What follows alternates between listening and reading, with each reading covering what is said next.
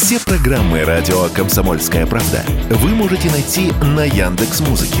Ищите раздел вашей любимой передачи и подписывайтесь, чтобы не пропустить новый выпуск. Радио КП на Яндекс Музыке. Это удобно, просто и всегда интересно.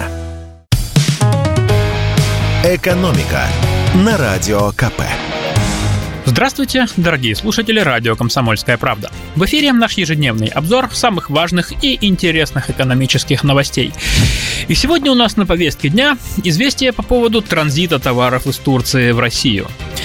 У турецкой таможни появились черные списки товаров, которые нельзя пропускать в Россию.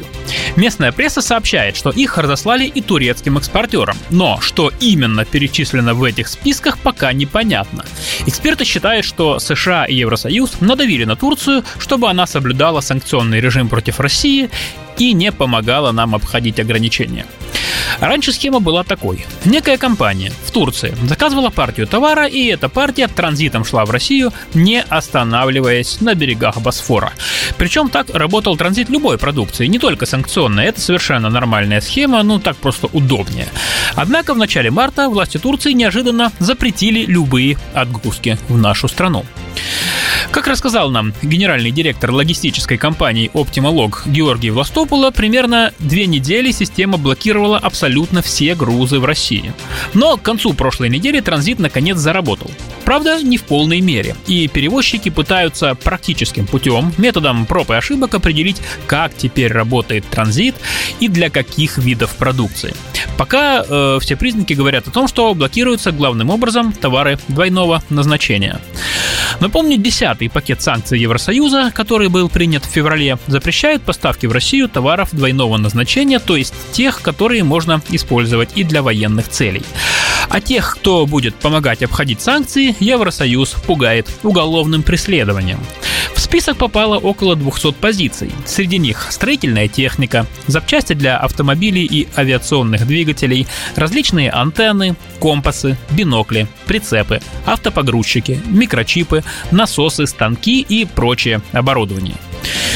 По мнению экспертов, этот запрет не коснется обычных потребительских товаров, то есть одежды, игрушек, мобильных телефонов и так далее. А что касается товаров под санкциями, то российские импортеры считают, что найдутся и другие способы привести их в страну. Конкретику, понятное дело, никто не раскрывает, чтобы нам не обрубили и новые каналы поставок. Но путь товаров в Россию удлинится, и все это в итоге отразится на ценах. И в завершение давайте обсудим новости нашего многострадального автопрома, который продолжает страдать. В конце января в России стартовали продажи автомобиля «Москвич». Базовая цена модели «Москвич-3» с автоматической коробкой передач 2 миллиона 35 тысяч рублей. За два месяца продано уже 86 «Москвичей». А в интернете э, вовсю начали писать о проблемах с этими машинами. Связаны эти проблемы с русификацией меню. Не секрет, что автомобиль «Москвич» на самом деле является китайским кроссовером Jack JS4. Ну, например, как вам такие фразы в меню?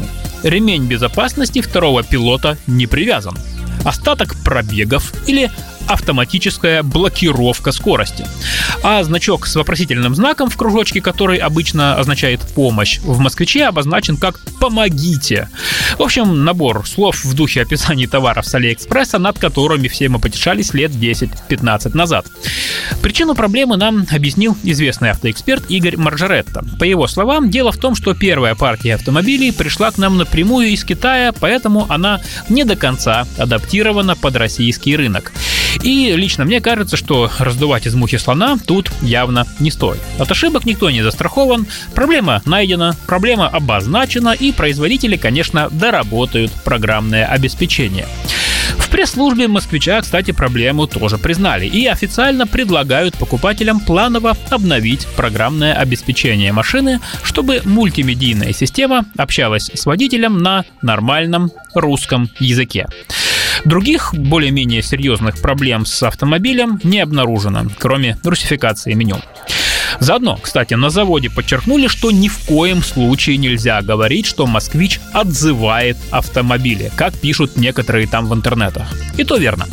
Отзывают свои машины всякие там Теслы с Тойотами, а наш «Москвич» не отзывает, а обновляет и улучшает. И смотрите, не перепутайте. «Экономика» на Радио КП.